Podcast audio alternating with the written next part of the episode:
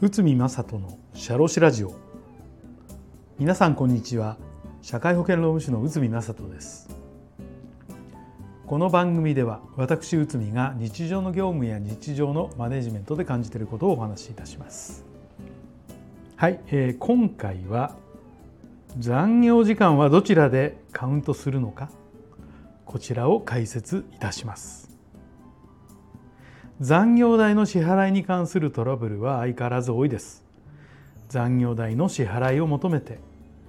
まあ、社員元社員が労働基準監督署に飛び込んだ。残業支払いの支払い請求の裁判が起こされた。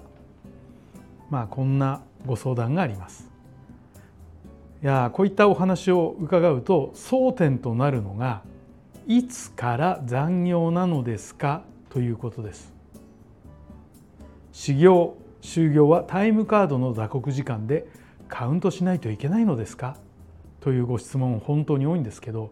まあこれのこの部分ですね、えー、と理解をしないとですねなかなか難しいのかなと。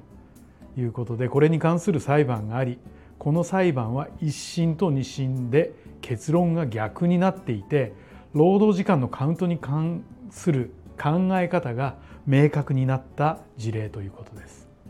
オリエンタルモーター事件東京高裁平成25年11月です。始業終業時刻の合図はチャイムで行われていました。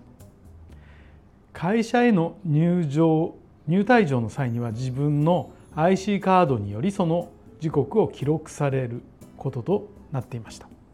会社は社員に対し就業時刻後に会社の設備を使って資格取得のための勉強その他の自己啓発活動をすることを認めていました。この活動この場合活動を終えてから会社から退場する際に IC カードによる退場時刻を記録することとされていました。残業を命じる場合は時間外及び休日勤務指示書で指示していたということですね。で社員は IC カードの脱穀時間で残業が支払われていないとして裁判を起こしました。でこの方元社員なんですけど自分の手帳に実際の退職時刻を記載していたと記録していたということで第一審は次のように判断しました。会社ではサービス残業が常態化していた。時間外及び休日勤務指示書は形骸化しており実質的には機能していなかった。と認定して残業手当これは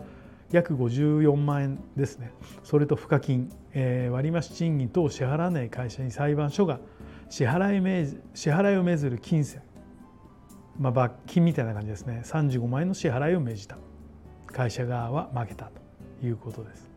しかし第2審、えー、これですね東京高裁平成25年11月の判断は次のようになりました。IC カードは施設管理のためのものでありその履歴は会社構内における滞留時間を示すものに過ぎない。履歴上の滞留時間をもって直ちに従業員が時間外労働をしたと認めることはできない。残業手当賦課金の支払いは認めない。として会社側がですね完全勝訴となったのです。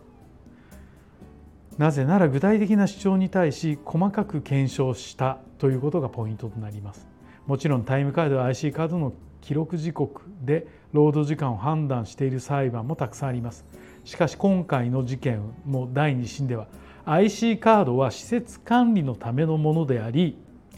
その履歴は会社構内における滞留時間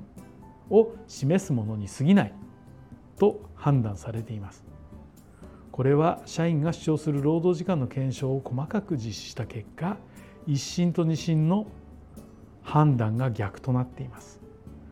まさに単にタイムカードや IC カードのみの時間管理であれば過去の多くの裁判のようにタイムカードの打刻時刻イコール労働時間とみなされてしまう可能性が高いのです。しかしですねえー、とこのいわゆる指示書ですとか残業の申請とかそういったところをきちんと運用していれば滞留時間と労働時間というのは別ですよということが証明されたということになります。ですのであのこれ残業の残業をどう管理するか残業をどう運用残業に対して、え、どう従業員に運用されするのかっていう、まあ、ルールや方法についての話でもあるんですけどここをですねだらっとタイムカードのみ IC カードのみということだとちょっと異なる結果になるというふうに考えられます。はいということで今回は残業時間はどちらでカウントするのかを解説いたしました。本日もお聴きいただきありがとうございました。